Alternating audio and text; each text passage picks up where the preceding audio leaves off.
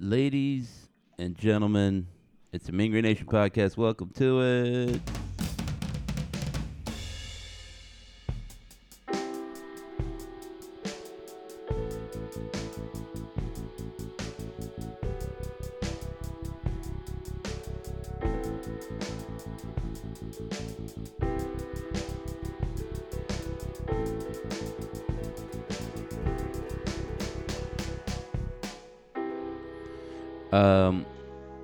You know, I saw a reel where Rick Rubin was like, "Yeah, I don't know any any music. Um, you know, I just believe in my own tastes, and artists trust me for that." And um, I mean, I don't. It doesn't really mean anything for this podcast, but I guess if you've ever had like imposter syndrome, consider that Rick Rubin, one of the most uh, popular and influential producers in music, doesn't know music. he doesn't even know how to use the board. Uh, I don't even know who that is. well, anyway, there you go. Um, folks, it's uh, it's been a week. Certainly has. It's uh, this is a Mean Nation podcast. Uh, I think I did say that to you already. And uh, it's a Sunday. How's it in? Uh, how's the weather over there where you where you live, Mister Greg? It's nice. It's 46 degrees out. It feels like January. It's sunny. Yesterday was a little rainy, a little dreary, but uh, good weather today. It's 34 degrees, mostly cloudy here at MGN HQ, which is not bad because I'm fully Midwestern now. So that's like, you know, it's still like shorts weather. You know what I mean? If it ain't freezing yet, I still can wear shorts, I guess. Um, all right, so the week, if you might recall, it started on Monday, but that, given the schedule, right, in Conference USA, it's a Thursday, Saturday, usually, except last week where it was, there was a Wednesday game, right? It was Saturday, Wednesday, Saturday. So it was a little bit more regular. And uh, so North Texas lost to Florida Atlantic. We, we talked about that game last week. Um, and then we had FIU coming up. We were a little bit more confident in that FIU game and the Rice game, right? North Texas up to that point had won. Well, th- the series record was either 22 and 8 according to or 23 and 8, 23 and 9 according to North Texas, 22 and 8 according to Rice. Um, and I asked uh, you know the various SIDs like who's right, and they're like, well, we are, you know. Um, so um, that changed. Obviously, North Texas loses to Rice, giving up 72 points, 72 to 60 at home. And I think you either, and you tell me, Greg, which one, which bucket you fall into. Either like, well, that's Conference USA. Conference USA is a good, good league, and you got to be ready to play every night. Or was that uh, a slip up on you know the home team, the the favorites part? Uh, I would say it's like probably more a slip up on the home team's part. I think it was a matchup, a matchup issue, right? Mhm. That's just my opinion. I, we can't we can't beat the Owls, man. We can't match up with these teams that are named the Owls, and, and so I'll, I'll go with your second. I, I think it was more of a slip up on the home team. Yeah, and I think you know, so North Texas comes out in a game, right? And they and they are whooping. What was it like a thir- two, 13 2 runs or something like that, right? I think it was. Yeah, th- a thirteen to two run. My daughter comes into the game, comes into the living room, loves Tyler Perry. She says, "We're up thirteen to two. All right, the Mean Green have won." And I'm like, every time you do it, every time you do it. Uh, yeah. don't let her in. The, don't let her watch the games anymore. Um, uh, so like you know, then there, the, I say there's two, two 13-2 runs. They won on their own. Uh, the Rice Owls did, and sort of closed the gap. It was like 31-28. From to my eyes, right? You know, like just the, the quick indicators as you're watching a game. It's like, are we shooting the three well? That's usually an indicator that we're getting the shots we want. Um, we were right. North Texas was was doing so, um, and I think at half it was kind of like, well, North Texas shooting the ball well from three. Rice is scoring. Surely they'll settle that down, and you know, like uh, North Texas will figure them out and stop them get to the rim and this, that, and the other. And yeah, sort of. Then at about like uh, midway through the the second period, um, it was really like the like the late was it five six minutes game. That's really been the crucial area, right? Against FAU, North Texas fell apart at that point at home. Uh, against other teams, North Texas turned it on. Against FIU, they did right. At this point, it was a 11-0 run by Rice, and I mean it was any way you want it, right? Bad shot, rebound, get a run out, um, turnover, rebound, uh, just Turnover. yeah, sprint out, get a run out. Um, just a lot of that kind of stuff. Where North Texas looked like they didn't know what offense was, and Rice was getting layups. Um, I made a point, and I don't know how solid this is. I, I was kind of like trying to figure this out, and you tell me whether it holds water. Uh, I looked at our top two two point getters, right? Because I know you were making this point. We're not scoring at the rim, or, and then Rice is at funneling us inside. So I looked a little bit more at that, and I was like, you know, what are they seeing? I think you know that, that that's giving them this this game plan. Well, uh, our leading uh, two point getter is Abou Ousmane, as you might imagine. Uh, our second leading two point getter is not Tyler Perry; it's Kai Huntsberry. Mm-hmm. And you know that's not bad either, right? Because uh, you look back, I look back last year, it was uh, Ousmane and um, uh, Thomas Bell, and then the year before it was uh, Zach Simmons and it was Javion Hamlin. And Mhm. actually, Javion Hamlin was our number one. Zach Simmons was our number two. uh, and so, like, it, it, I think you need, you know, like I said, like analytics is not just three pointers; it's three pointers Right. and high percentage twos. Yeah. Right. Yeah, so a step inside the line is a bad two point shot. A layup is a great two point shot, right? It's about where you're making it. So North Texas is shooting roughly 42% from twos, like by our top two point getters. Like Ousmane, who's pretty much only shoots, you know, in the paint, and our next two point getter, which is like, you know, get, tries to get layups, but also may pull up for two. Whatever. Like I said, we, we've, we've shown that to be successful in the past. Overall, uh, was it like? I think it was like 60% because Zach Simmons shot like 65% in, in from two. But plus 50, plus 50, 42% this year. And I, I think that's kind of that little, like, hey, this is a stat that tells us a little bit about this team this year. Now, all that was leading up to, to the UAB game. North Texas loses to UAB, uh, to, to Rice, goes to UAB, big win, 63-52 win. Uh, it's it's big in that UAB is good, right? And like, but it's also sort of inevitable because apparently, in this series, the road team always wins. It was a foregone conclusion. We could have not even watched the game. We just turned it off. You know I mean, uh, what's up with that? I don't know. Uh, I don't know what's up with that. I mean, the hot take that that I have, that I think other people have too. Even if Jelly Walker plays in that game, I still think North Texas would have won. Yeah, it was uh, like North Texas shut down. Uh, I think they were, they made a good point of this on the broadcast. Uh, Ladarius Brewer um, and Ty Brewer averaged about 15 points a game. They had zero combined in this one, and they didn't really shoot. Right, they didn't get their offense wasn't flowing because they only had they were 0 for three combined. Uh, KJ Buffen 0 for two. Um, Yeah, Aaron Scott did it. He didn't play a lot the first half, but when he played on Buffen, he did a great job on him. Yeah, he, he stripped them like a, a couple times. It was uh like UAB led six two in the first half, and then after that, North Texas just took over and completely dominated this game.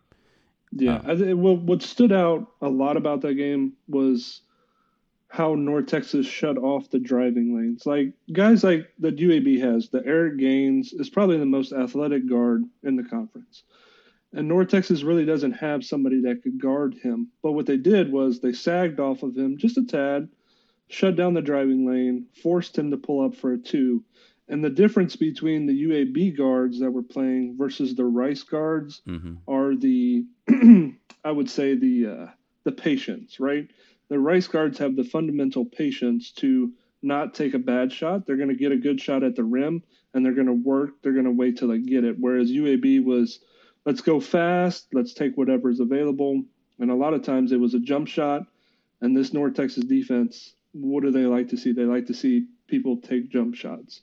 And so, yes, yes, Jemison played really well for UAB, and he was their best and most consistent player, and they took him out for way too long, in my opinion, that game. But still, I was impressed with how North Texas rebounded um, from the Rice game and and didn't allow UAB to get to the rim. Yeah, um, I, I think you know, like Eric Gaines is good, but he's not. He's not scoring at the level that uh, was it Quincy Olivari is, right? Like Eric Gaines, yeah, Eric Gaines get 15 you know, points a game, but a lot of that is off of Jelly Walker. He gets some points because teams are focused on Jelly Walker. And the last couple games he had to play, he hadn't really played that well. I mean, you know, his offensive rating is down. He's getting like 15 points, but some of those are just not. They're not really doing too much, right? When Walker was in the game, well, in on the squad, Eric Gaines' offensive rating is like you know 100 plus. Uh, it like 141 against UTSA.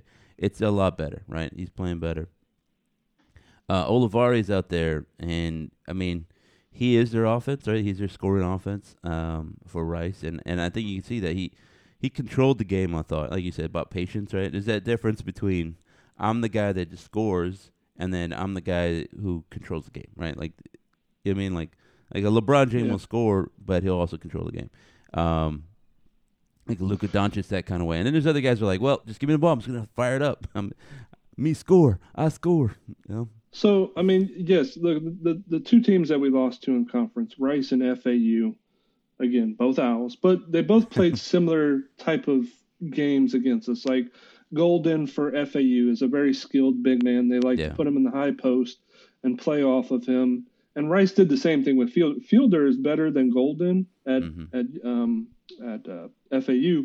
And you know, we played that drop coverage off of him. You know, you had Ousmane sitting back, and he was trying to really defend those guards coming off their their back screens, their quick actions, back cuts to the basket, and he was trying to take away the passes from Fiedler. But I mean, Fiedler himself, he had in that game, he had 18 points Yeah. um, and four assists. And so I felt like North Texas probably in the in the next time they play him have to change up their coverage. Last year, Fiedler against us, we played him three times. Not one time did he have double digits. And I think a lot of that was probably Thomas Bell guarding him instead of Ousmane. Mm-hmm. Um, because if you put somebody like, uh, let's say maybe Aaron Scott on Fiedler, like he can defend closer to Fiedler, shut down some of the passing lanes. But if one of those guards cuts off of him and they're setting a screen, I think he can re- recover quicker than Ousmane can. And then there was times when Ousmane played the passing lanes very well in that game. It just wasn't consistent enough. And like you said, Olivari controlled the game, Fiedler controlled the game. Same thing with Evee. We we had you had Tyler Perry and and Huntsberry trying to guard Evee and Olivari, and they were just being run ragged all over the floor. Yeah. Like they, they had no answer. if you- if you remember, like, so just a game where Rice, I, I think they didn't have Olivari in this one either. Um, I'm trying to find a, a game they had Olivari, which was like January one of 2022. Um, like when he played, he only had eight points in that game. Uh, but to your point, right, Thomas Bell, I think he had he had a block, uh, three assists, and then like nine rebounds. I think he was basically tasked on shutting him down. Um, yeah, I'm just kind of looking through the, the the last time we played. Look, credit to Rice because I think that they were like, you know what, we're not gonna get our behinds beat again because Yeah. last three in a row they whooped us. It was not even like ah, it was a one point game. It was up. yeah, you know, we got to switch and, and whoop them down. So I mean, you know, they, I think they were ready for it, and and North Texas having lost to FAU was probably looking a little bit to UAB, and I think they came out ready to play. Um, there's a lot of indications of that. and I mean, if you talk to them, they're not going to be like, "Yeah, we we just did take it seriously. We didn't care." But you know, it happens. It's college. It's it's humanity out there, right? Uh, you, the first one of y'all that are listening right here that have uh, given 100 percent to everything you do, you know, we'll talk to your managers too. Uh, give me a Yeah, show. you- so, let me see. You show up to work you- ready to go every day, every day. You you hit on it earlier. Like you know, throughout the season, we're shooting 42% from two.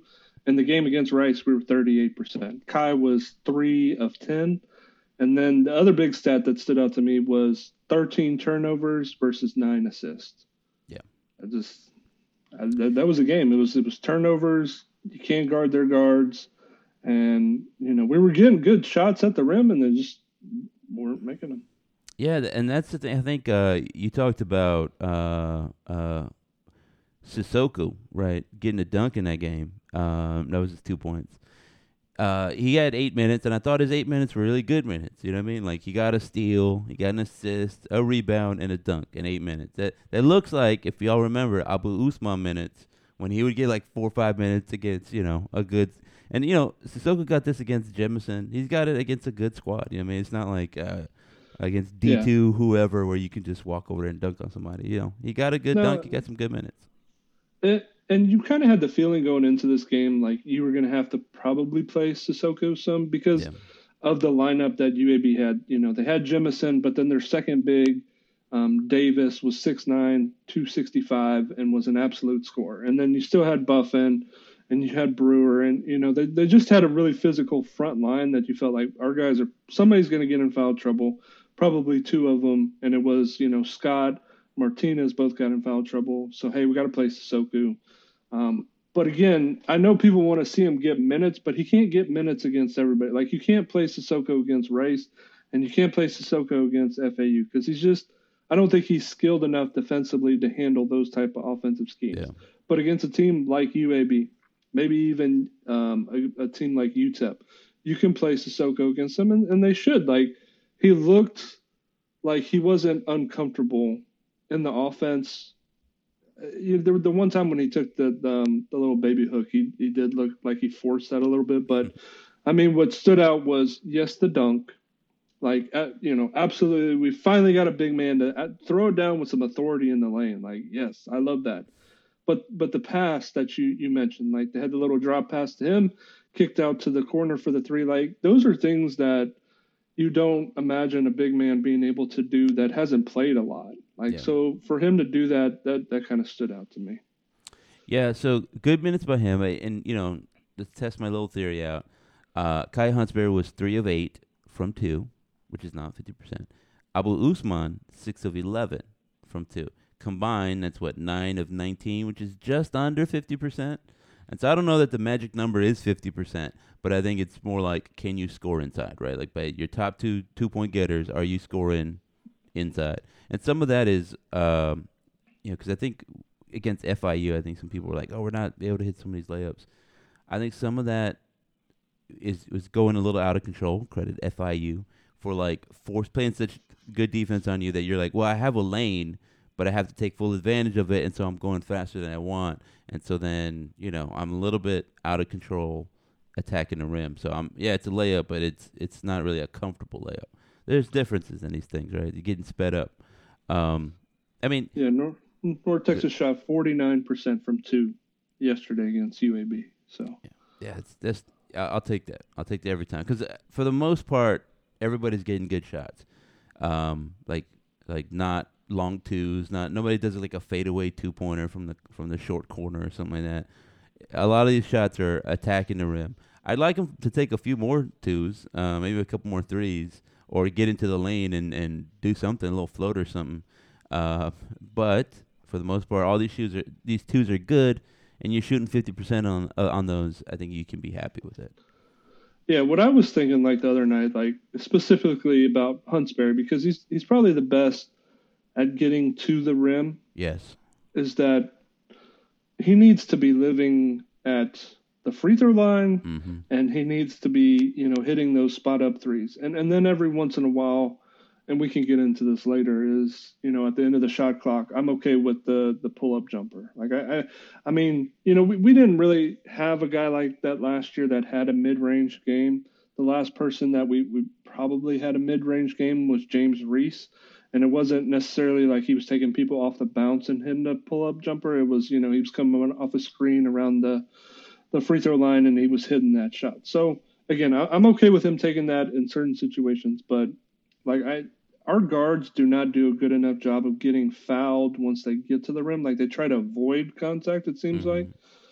And I, I just wish that Huntsberry like live at the free throw line, find a way to get fouled when you get to the rim, instead of trying to make a miraculous shot sometimes. Yeah, he went four of six from the line, and I think at least two of them were late when they were kind of fouling and trying to come back. Uh, yeah. But I think that's a good point. Is that I think Huntsberry has the, the ability to. You, know, you said he's he can get to the rim under a little bit more control than like a, a, a Tyler Perry, right? Tyler Perry, given his game, his stature, the whole thing, he is about avoiding, you know, people. So and then he gets into the lane. A lot of that is like trying to get a shot off, uh, because everybody, you know, is longer than him. Uh, Kai has what about four or five inches on him. Yeah, he's like six three. He's big body. I mean, he's got like a Javion body. Yeah, yeah. So I mean, yeah, that's the deal. Is that like you, you know, um, get into the lane, get a foul, give him a hezzy, give him a pump fake, give him a De- DeMar DeRozan, give him a couple of those, something to get, you know, like I think that that's where you make up for not having a a, a high flying big man, a dunker dude that you're just gonna just catch and catch and dunk all the time, and you know, I I think North Texas is still in a good spot, right? I think, what are the concerns? And whenever when we're losing and everybody's freaking out, it's uh, our offense sucks. And to be fair, uh, there was a four minute stretch where like neither of these teams scored. It was like Uh, Tyler Perry hit a three, made it 59-46, I think, and then from that point on, UAB scored four points in like the ugliest way possible to the end of the game. It, it just I had tweeted out and it was like you have to break that game up into two segments. The first 34 versus the last six. Because the first 34 man everything that north texas did was exactly what we want them to be. Like how they ran their offense how they played defense. Everybody that was a role player was in on it. I mean Eady the most movement i've seen from him all year. He was a you know he wasn't scoring a lot of points but he did score seven but he was impacting the game. Ousmane he was the guy that we needed him to have. Rubin, you know, he didn't have a great offensive rating, but I, I thought he played under control. Uh, Huntsberry was good. You know, TP didn't have to do a lot.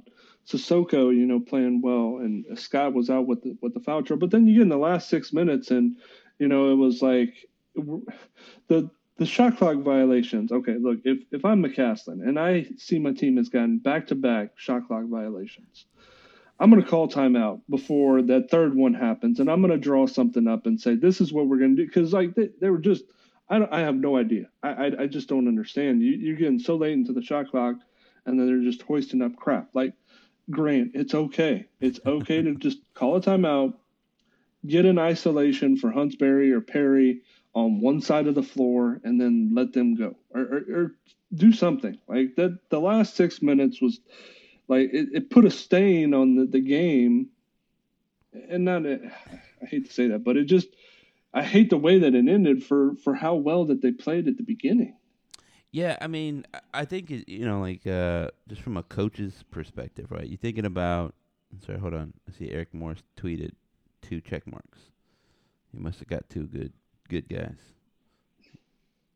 Look at that live and breaking news on this podcast. You can listen to later. Um, yeah, so like, all right. I think all those things are important, right? You know, and you're a coach, you're looking at these things, you're like, this is a bad play. We're going to talk about it because we want it. We don't want it to carry over. But then there's some aspect of it where you want to reward them. Like it was a tough win. It was a tough week. Good, good stuff. You know, with like how much do you praise? How much do you criticize? Um, and I don't know. I, I think you know. Like, so, so I think it's good. We'll point to the head coaches. Like one, you know, uh, sixteen and five, seven and three. You know, three conference championships over the last whatever. And- yeah, I mean, look, but he, yeah, he could- he got them to bounce back after yeah. after the Rice loss. So sorry, sorry. Go Uh, ahead. no, I mean, uh, what I'm saying is like, yeah, I realize the the the the folly maybe like you're criti- we're criticizing it, but the thing is like, yeah, we can see it. You're in it. We can see that you know that sometimes that offense looks a little funky, and I wouldn't hate if they like you said. Hey, on this one, let's go early. Let's get a shot early in the shot clock, uh, you know, just to break it up, just to break it up every once in a while, because the other team is like, we know we don't have to start defending until 10 seconds because that's when action starts. Um, I think this offense looks a lot more static than it did um, last year and in the year before, where there's a lot more passing, a lot more getting into like it, you know like uh, just continuity stuff, stuff you just run just to get guys moving and touching the ball, and then it would end up with Tyler Perry. And I'm sure there's a reason. It probably was like, you know what? They are when we do that, it's harder to get Tyler Perry the ball back when we want it. So they just get him the ball earlier, so we know he has it. So we're not having to like, oh, you know what? They forced um they forced Tyree Eady to go one on one when we didn't want that, just because we got caught up in the wrong motion. I get that. Yeah, But- but like what happens, or, or like what I see, and, and maybe you see the same thing or don't. But at the end of the shot clock, you know, we're going with that high screen action, the high pick and roll. And what what have teams done consistently throughout this year is they have doubled Tyler Perry off of that. So when you're doing that late in the shot clock, then you're forcing him to, you know, try and either get rid of it or force up a bad shot. Then he's going to get rid of it to, let's say, Tyree Eady. And now you're in that position, like you just said, where you have Eady late in the shot clock and he doesn't want the ball. So maybe, and I thought they did this um, pretty well yesterday, was they handled the double team quicker. Like they saw it coming, they got rid of it and moved the ball. And then the second thing was they stopped running that high pick and roll in certain times in the game and just lets Huntsberry or Perry go one on one, and that was more effective at the end of the shot clock than that uh, that high screen action. That's why I said like, look if we, if we're getting into those situations, I'd much rather prefer that you know we clear out a side of the floor for Huntsberry. You know maybe he has a smaller guard or like Gaines on him. Or like he did in the FIU game, he finally figured it out at the end. Like I got this little five ten guy on me, and I can take him in the post. Like if, if we did that on one side of the floor versus the top of the key, it may be beneficial, I think, at the end of the shot clock. But again, I'm not McCasland. They got it figured out. They won, and I think that whole end of the game, the last six minutes, was like we've been through one hell of a week. We've traveled all over the East Coast and the country. Um, we, you know, we had a bad game, and we're just going to try and milk this and get through and go home and celebrate. Yeah, yeah, yeah. Consider consider that like North Texas was in uh, Florida just the week prior, right? it was that Thursday, Saturday, uh, and then well, I mean, uh, I'm sorry, Saturday, Monday, right? So they got from Miami back to Denton, played against Rice, and then traveled quickly to uh, Birmingham, which is not a difficult trip, but you know, it's a trip. And you've flown about a little bit. You, it just kind of, you know, sit in a hotel room again. You just, you know, I hate my suitcase after a while. You know? so I, I think that there's a lot to that, and I think UAB was just chilling, right? Like they had a week off. yeah, they, they were, chill, but you say chilling, they were chilling in the game. Like, yeah. yeah, you know, they had they had the little run where they forced turnovers, where North Texas couldn't get the ball in bounds, which was again extremely frustrating at the end. But then, like you know, when North Texas would break their press, okay, there was no trap. It was just like Gaines was just like, all right, whatever. I'm just gonna sit back here. I'm not gonna put any ball pressure. So yeah, they were absolutely chilling. so I mean, that's the thing about it. I, I know somebody tweeted that uh, right before the game, and I didn't really think that it was a big deal. I think it's one of those things that you can blame, right? Like if you get a week of rest, if you win, you're like, oh, it was that week of rest. And if you you get a week of rest and you and you struggle, you be like, oh well, it's that week of rest. I mean, some of it's the makeup of the team, some of it's the other team. Um, I think generally you do want to recover, uh, especially midseason when when a lot of times it just kind of you know you're getting beaten up. It sort of depends on that, but there's always a risk that you're going to lose your edge. And I think North Texas having lost, and you know they were feeling a little bit like we've been playing a lot. Uh, I'm sure that has a lot to do with them missing shots at the rim. Um, that they, you know, were ready to play, and I think that's what a lot of it was. But then it hit them in that second half of the second half, where you're like, you know, we have nothing left. We're, we're tired. Um, yeah, I mean, and both these teams are very similar in that I think they need to get to Frisco, be healthy, be hungry, and be you know, physically or mentally ready to take on the challenge, like mentally prepared. Like there, there's, uh, you're not gonna, nobody's gonna chase down, I think, FAU for the the regular season conference title. So you can kind of forget about that. You're chasing the bye, yes, but I think being healthy and hungry and mentally ready to go once you get to Frisco is the most important thing for both of these two teams because even if they're playing bad going up to it, like you know, UAB still has Jelly Walker, still has a core of people that went to the NCAA tournament last year. North Texas, you know, they they've got Tyler Perry. They do have some better offensive pieces. They still have McCasland. and so you think they're a threat in Frisco. Yeah, I mean, I wouldn't want to play UAB, um, just because, like, with a healthy, angry Jelly Walker, I think a lot of this is going to be, you know, motivating for him. You know, he's going to come out there and he's going to be crazy. I, I think what he brings because you can't guard him because he's too fast, and he has that that pull up three point shot that is deadly. It makes it more deadly because he's just so fast that uh, it changes the, the the calculus of the game, and because he can make it from anywhere. And you've seen that, right? Like Middle Tennessee beat UAB. They had them beat, and UA and and uh, Jelly Walker said no you know, I'm gonna do some extra, and he did the extra, and then you can tell it it, it punched them in the gut. The Middle Tennessee, they were like, we had a beat, you know, they're they're down, it was over, and that's why they were crying in the locker room afterwards because they're like, we asked them to do everything, and they did it. They executed the game plan. It was completed, except it wasn't because they had a Jelly Walker, and and so I'm concerned about that because I think Tyler Perry has a little bit of that, but Tyler Perry doesn't have the same kind of athleticism that Jelly has. Um, Right. You know that that you know makes it where uh, you know you can outrun the whole team. Tyler Perry can outrun most of the team. Uh, where you know Jelly can fly into the lane or he could jump over you know two people.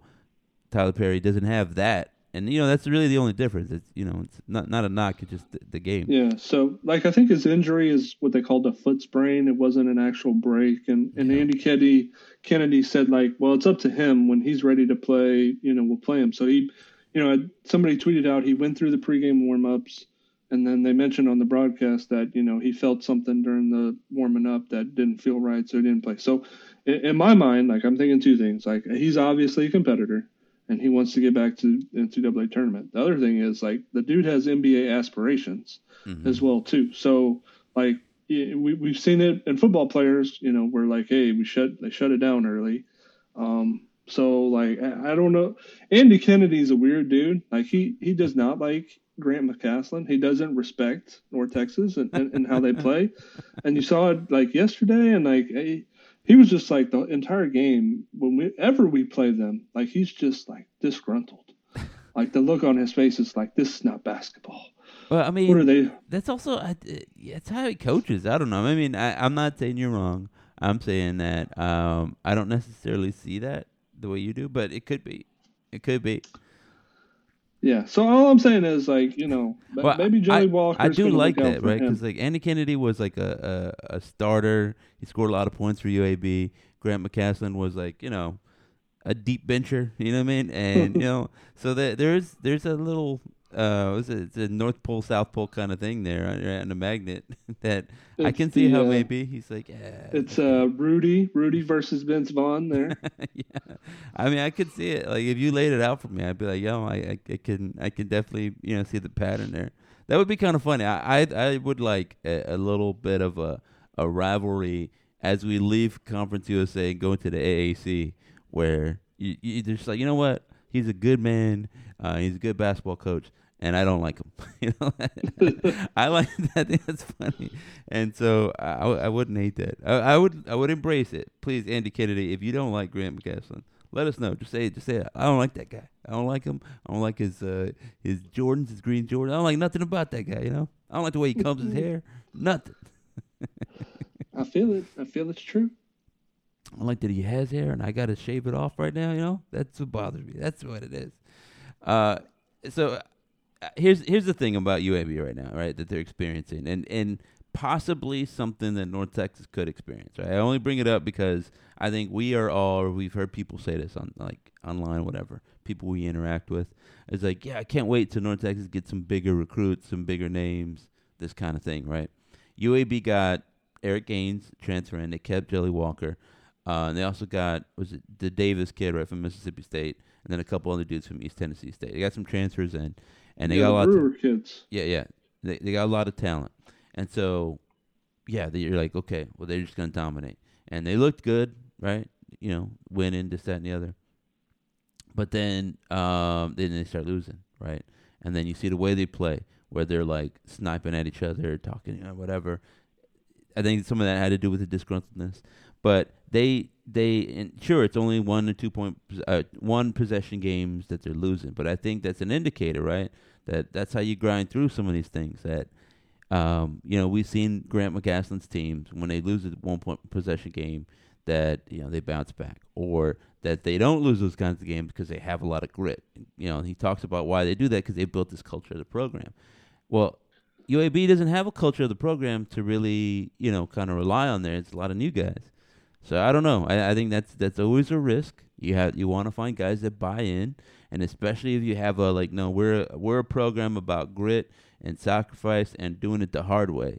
Um, you know, it, it's it's real hard to do it the hard way when you're losing. So, you know, So they they have a bunch of Andy Kennedys and we have a bunch of Graham McCaslands. So that's how there it is. Like we got a bunch of scrubs like at the end of the bench with the chip on their shoulder. They got a bunch of prima donnas that are you know leading the team in scoring, and you know that's why we're able to grind through a season. there you go. I mean, yeah, I mean, you know that that that could be it. So you think about that, right? When North Texas is not necessarily tearing up in the recruiting rankings, you know, not getting any five star dudes over here. It could be some of that. I don't know. And and just you think about what that means. Like it has to be the right kind of guy to come into the program, willing to grind, willing to work.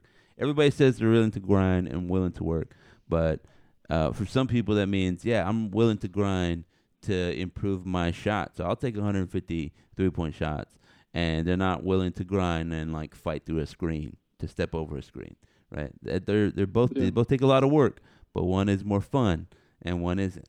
You know, that's really the difference. This, I mean, this is a long like discussion. You talk about recruiting, and, and I've had some discussions with people in other places about, you know, what McCasland has done recruiting, and you know, it, it it hasn't been the level of a Tony Benford recruit. It hasn't been the level of a Johnny Jones recruit. It's been those JUCO guys, the chips on the shoulder. You know, maybe one or two freshman recruits, not a lot of NBA potential and you know, like if, if this program under McCasland is going to take the next step to be a, a Sweet 16 contender, to be an every year, you know, maybe on the bubble type of team, which I mean, it should be. That's what McCasland, he's getting paid like one of the best mid major team coaches in, in the country. Mm-hmm. And that's where the level should be. Like the recruiting has to, to take a step up. But what is, you know, what are the type of players are we looking for? Like, and, and what exactly is our program? Because everybody, like, you know, they, they bash on us because they say it's an ugly brand of basketball. But look, San Diego State has played an ugly, ugly brand of basketball for, you know, 20 plus years and it's built on their defense, right? Yeah. So why can't we recruit maybe a better athlete? Yeah. And then you put, like, imagine if you had, you know, five Aaron Scott type of athletes, or maybe five, you know, Tony Bell type of athletes, and then you put a Tyler Perry in the middle with them, right? So then, like, th- then you're talking about a team like that can overcome some of the issues that we're seeing versus more athletic teams. Yeah. Um, because that's what's ultimately going to end up getting North Texas somewhere along the line is they're going to run into either a very skilled team like FAU or you know Rice, or they're going to run into somebody that just is way more has way more athleticism than them. So, like for me, it's like I, I, wish they would embrace that Cincinnati back in the day, or that you know San Diego State mentality. Like, let's just go get a bunch of like just dudes, and then let me go find a JUCO guy that can score thirty points, and then let's let's win that way. I mean, this, me. Yeah, I mean, I, I think there are, there are a lot of ways to, to achieve the same thing, and I think that's one thing I, I like about college. Um, you, you know, versus like the NBA. You know, I'm not one of these guys that like the NBA sucks. I think it's just different things. Like in the NBA, everybody has a salary cap. They're all professionals, and so your challenge is a little bit different, right? Like it's at the elite level. You know, like here's a guy, uh, you know, that is a pro, but he's definitely not as good as you know, uh, uh, what's his name, um, Kevin Durant. How do I guard this guy, right? And Kevin Durant's smart. You know, it's it's just a different level. You're just at the highest level and trying to solve highest level basketball problems. What I like about college basketball is that it's here's this guy's nowhere near a Kevin Durant. I have nothing like that, so we can't do any of that stuff. Uh, how do I win basketball games, right? Like it's a, just a different challenge. And you said, and I'm your, your recruiting level's different. They have a plane, we have a beaten up car. You know what I mean? or I have a bus pass, and that guy, you know, has a helicopter. it like you know what I mean. All of that stuff is it's challenging. That's where you get. Excuse me. I think that's where you get uh, creative solutions to some problems, right? It's where you have, uh, you know, like the the Pete Carril system, where they're like, we're gonna we're gonna do this, or you have coaches that say, let me implement this style and because people gonna everybody's gonna leave me alone and let me tinker and, and uh, I'm gonna you know uh, enhance the no middle defense. I'm gonna eh, you know do a five out. I'm gonna do a variation on this that has some of the Princeton offense principles. Uh, I'm gonna use some of this pistol uh, action, but in this kind of formation that nobody's ever seen before. Just little things like that. It's it's fun and creative, and that's what makes college basketball amazing. Yeah, I, I, I mean, like, look again. People hate on our style, and they say like it's it's bad offense, and like why would you ever want to go there? But it's an equal opportunity offense. If you can score, McCasland is going to let you score. He's not going to st- he's not going to say no. You can't take that shot. Like, no, it, he's not going to do that. If you can make the shot, you can take the shot. Look at Tyree Eady. Like the dude, you know, was a forty percent plus three point shooter in North Dakota State. He struggled here at UNT, but he still is allowed to take shots, and he's taking early shots. Like whereas you would think like McCasland would shut it down when he's shooting, you know, twenty five percent. No, son, shoot your shot. Same thing with like Rubin. Like, you know, he's shooting 19, 20% in conference play, but they don't stop him from shooting.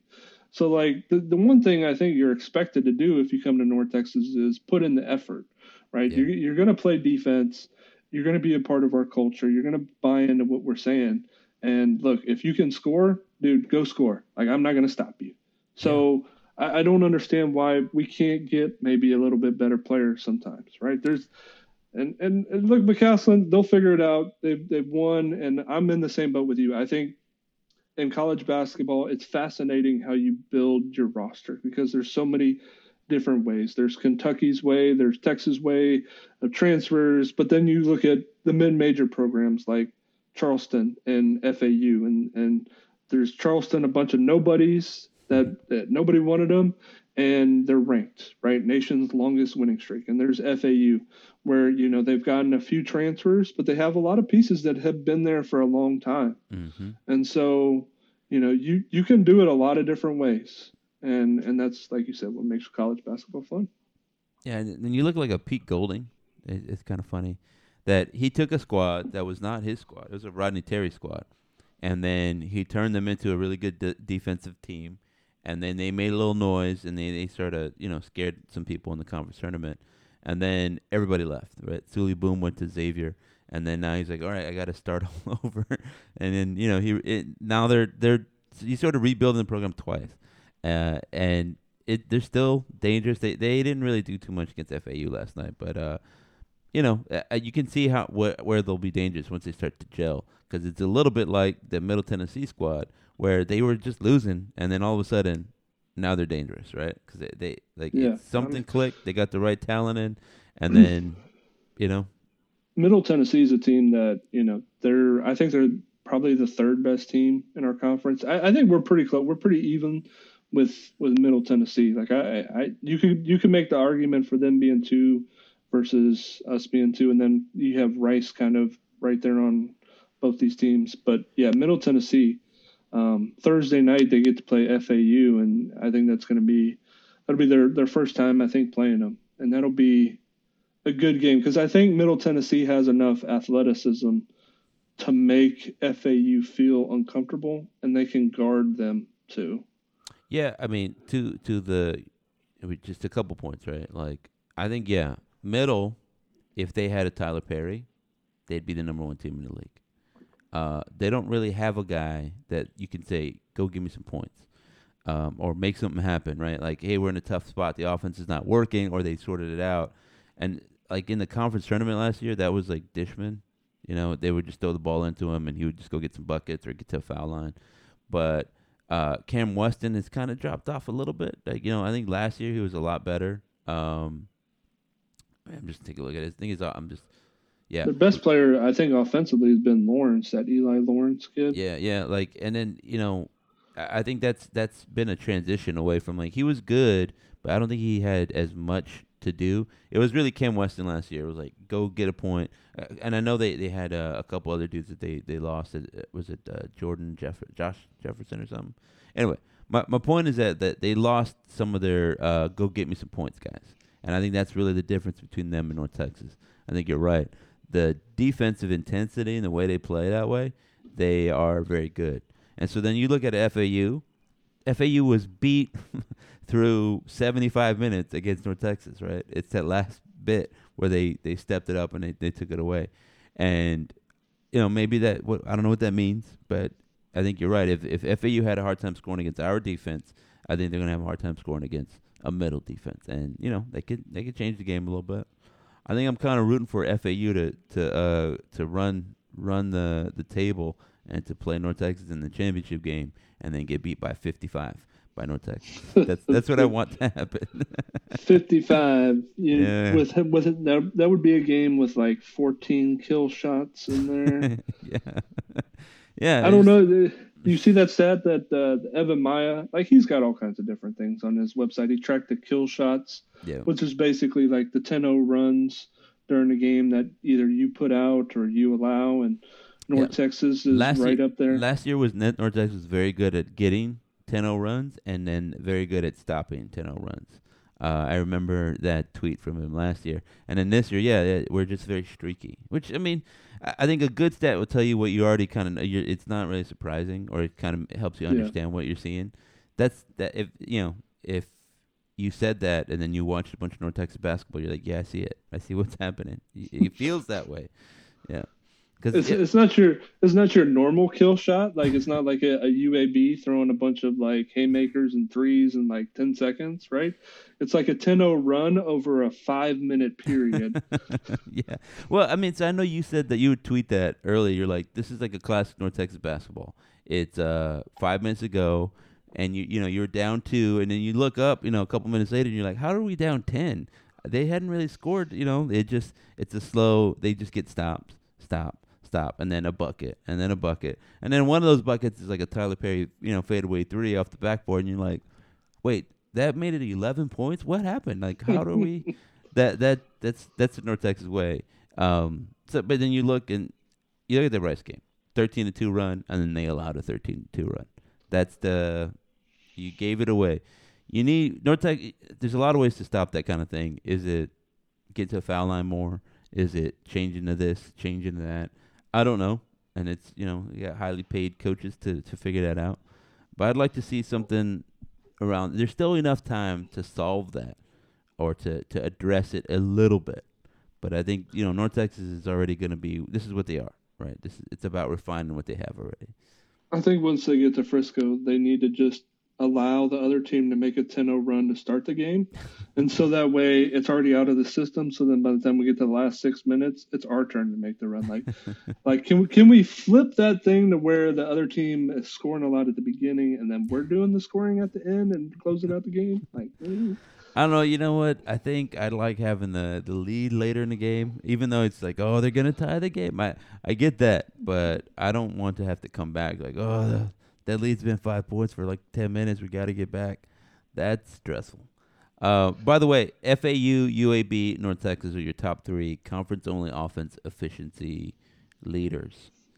Um, in case you're wondering about that, UTEP, FAU, Middle, then North Texas are the defense leaders. Uh, they're all tightly packed there. Like UTEP leads with 92.3, FAU 94.2, Middle 96.4, and then North Texas 98.3. And then there's a big gap between North Texas and F and, and uh, Louisiana Tech, which is 102.7. Like Louisiana Tech Yeah. looks terrible. I that. I know that was the thing. Like I, I their their offense is just just crap. I mean, we allowed them to get back in the game, but I, I have no. I don't know. I, I'm like Andy Kennedy to them. I don't respect their offense. I don't respect what they're doing. So, yeah. Um, Yeah, I mean, I thought under Konkol they were a very good defensive team, and they always had some clever offense, and they were pretty efficient. I mean, look, some of that was, you know, they had a really good scorer, really good player, Junior Lofton, but now they don't have that, and you're like, what is this team? I, I'm not really concerned about Louisiana Tech. Uh, I mean, do you have to The- the prepare only- for them and all that other stuff? Yes, but I, I don't think that they're that good. the only reason it concerns us again is, is how the is how the game ended up last time, right? They they got to the free throw line a ton. Yeah. We put people on the free throw line a ton. Mhm. So that's your that's your concern there. Like if, if you can stay out of foul trouble, you should beat them by a lot. But then again, we tend to foul more jump shooters Yeah. than anybody else in the country. All right, let's talk. I got the last ten minutes. We have. I'll give you the two week schedule. Right. It's uh. Let me make sure I'm looking at. Yeah, I'm looking at our guys. It's UTSA, UTEP, Rice, and UAB again, but everything's flipped. Uh, here's what I don't like. I don't like playing UTEP after UTSA because UTSA does not play defense. UTEP only plays defense, right? So uh, it's it's gonna be a shock that Thursday, Saturday, you're gonna go against the team that is gonna let you score whatever, and you're gonna like, oh, this is it. Nobody's guarding me. I got all day. I could do an extra dribble. I can, you know, flip the ball like the LeBron James at the time. Look at the ball, flip it, make sure you have your se- fingers on the seams. They don't play defense, and then you're gonna go play UTEP, which is just all legs and arms and just in your face, and then you know get inside your jersey with you, and you're like, what is this? You know that that's it, that's not fun. And I think that that little contrast uh, could really affect things. Right there, you go. I I would agree with you. I mean. I'm going to take the over or the under on the UTEP game. Like it, I know KenPom has that, you know, 11 point difference for North Texas, 61 to 50 the first team to 40 may be the team that wins. Like I, I mean, this could be a Louisiana Tech type of game. Yeah. Um, FAU early in the season, the 50 to 46 type of loss. That just, uh, yes, UTEP is really good defensively, but they are just terrible offensively. Hmm. I mean, they are bad. One of the worst in the country, bad. So, yeah, I mean that shock could could hurt North Texas, but I mean, yeah. They, they, after after the UTSA game, every game from there on out is a losable game, right? Because you could see them losing at home to UTEP for the reasons that you just said. You know, we we struggled with Rice. We got to play Rice again. We always, you know, the UAB game we've already mentioned before. The the road team always seems to win that game. Then you got Charlotte, who's playing very well, that has a style maybe not as good as Rice or FAU, but it's similar, so maybe it gives us trouble. Then you got Louisiana Tech, and that's a crapshoot if the referees love them that game. then you got UTEP again. Then you got then you go to Charlotte, and then you finish with Middle Tennessee and Western Kentucky. So, and both of those teams can play above. Like we highlighted Middle Tennessee enough, but Western Kentucky is a team like it's it's very much like a streaky Jekyll Hyde. So every game after UTSA is extremely tough. Mm-hmm. Yeah, I have I have no disagreements there. That I think that Rice one is you know, it's when you you want to get get you want to do some get back, um, but UAB at home that's going to be. I think Jelly Walker's going to be back for that one, and Charlotte, you know, like I said, they're deliberate. Also, they're they're they're very deliberate. They have the you know blocker mover kind of thing, and they, they like to play defense. And they like to they have the Khalifa guy who is a little bit like Fiedler. Uh, he's not as mobile, but you know he's good um, we'll play them twice, and then remember we are down with 18 points to, to middle, and then uh, and then it took a an 18 point lead against Western to beat Western, right? To start off strong, and then Western came all the way back.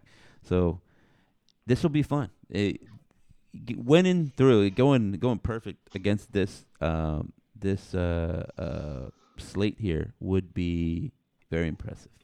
You know? Yeah, I, I think they'll probably lose like two more times at least. I could see that. Yeah, I mean, I think just off the top of my head, I think the I think one of the Western or middle games uh, into March or you know into the season, beginning of March, is one of them, and I think I think maybe the UAB game at home. Yeah, that's that's what I'm thinking. But there you go, ladies and gentlemen. Um, North Texas is in a good spot. What what we're looking for again? is improvement, uh, figuring out who your guys are in the tournament, right? Who can we rely on? Who's gonna come up big when it matters, right? When it's when it's ugly basketball time and nothing's going your way, who's not gonna shy away from the moment? And I think, you know, like, what does that what does that look like, Adam? Well, go find your your VHS copy because I'm sure you recorded it on VHS of uh, was it the the Western versus North Texas. Um, uh, conference championship game um, and watch how they did it. Because, you know, it's overtime. North Texas had played, what, three, four straight games, you know what I mean? Three, four straight days. And nobody was afraid. No, you look at the faces, they're just like, it's it's time to play basketball, do what we do. That is what you want. That's the the the the ideal North Texas basketball squad. Go win a championship even when it doesn't it's not easy, right? And I think that's what you're looking for. So ladies and gentlemen, we're done here. I think just about. Oh, you know what? I do have an answer for your question. So I, I tweeted to you. Um, I found those the sliders for NCAA 14 on Operation Sports, and that, that's what I did. I actually recorded that first because the whole idea was it was a pandemic. We didn't know what was going to happen. So I was like, I'll just do this silly series, like a Hard Knocks one. And I started messing around with it, and I kind of got down a few rabbit holes. And um, and then like you know, stuff started happening. So that I, I think I had a kid. So um, I didn't really follow through with it. And then it's not like anybody was watching anyway. I didn't really think it was going to be that entertaining. Some of it was just fun for myself. But I did record week one. I was looking at it yesterday. It was like from December 2021, where I went through week one and I beat Idaho with Derek Thompson.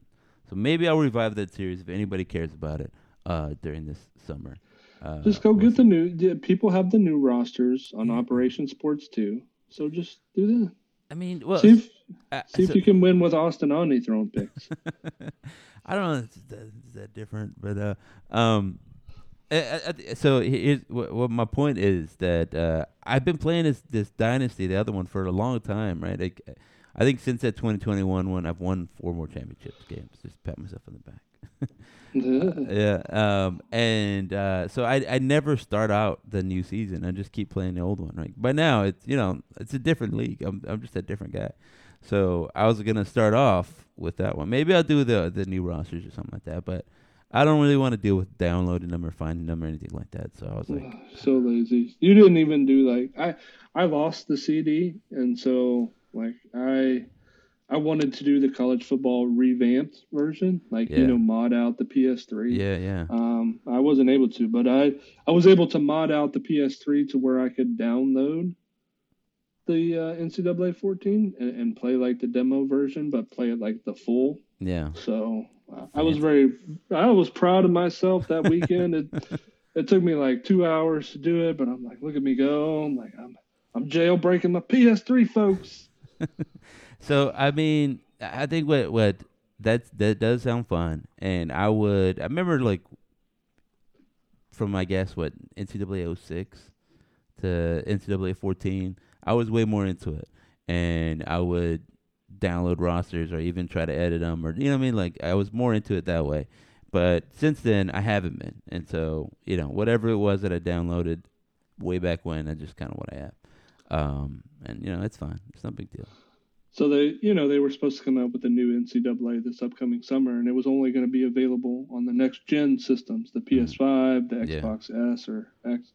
So I, you know, I went out, I found my PS5. I did, you know, did the email thing and PlayStation say, hey, it's your turn to buy it. So, so I bought it, and um, like I, I haven't played it much at all. And my son, he's seven years old, like he cannot get past it. He's like, Daddy, you bought a PlayStation 5 and you don't play it.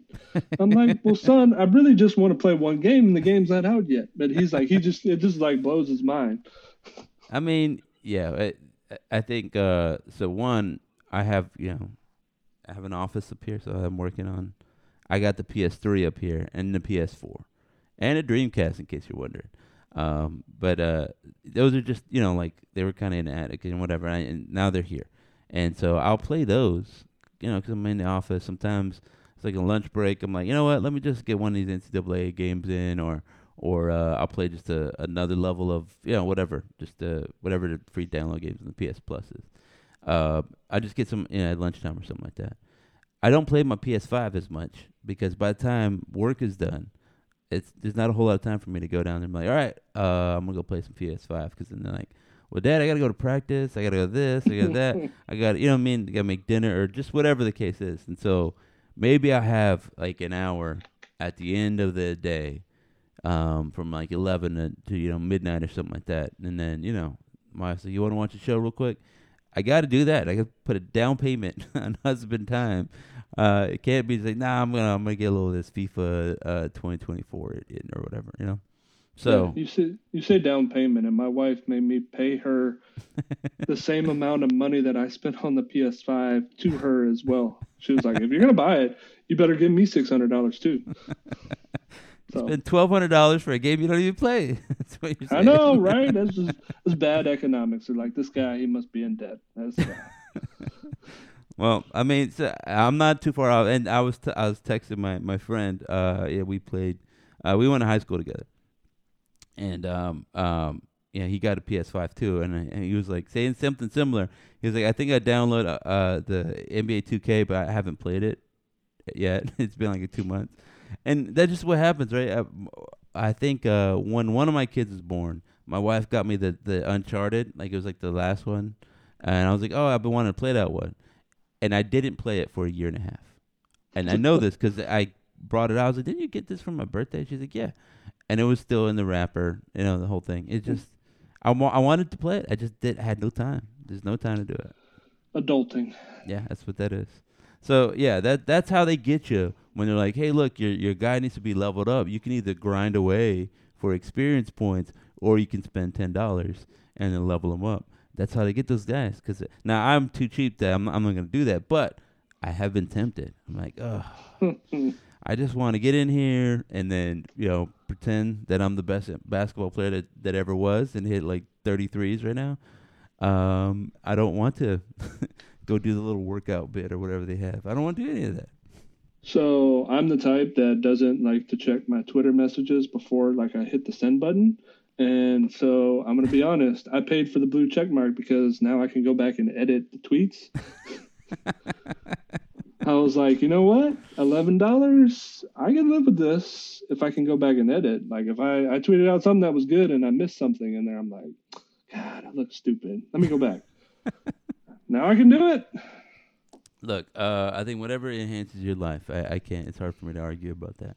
I don't pay for the Twitter blue, uh, but they try to they try to get me on it.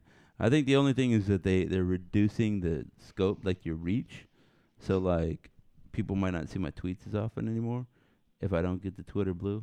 Um, and you know whatever, that might just be something I gotta live with. Uh, ladies and gentlemen, thanks for listening to the what was it the after show, the Green Nation podcast.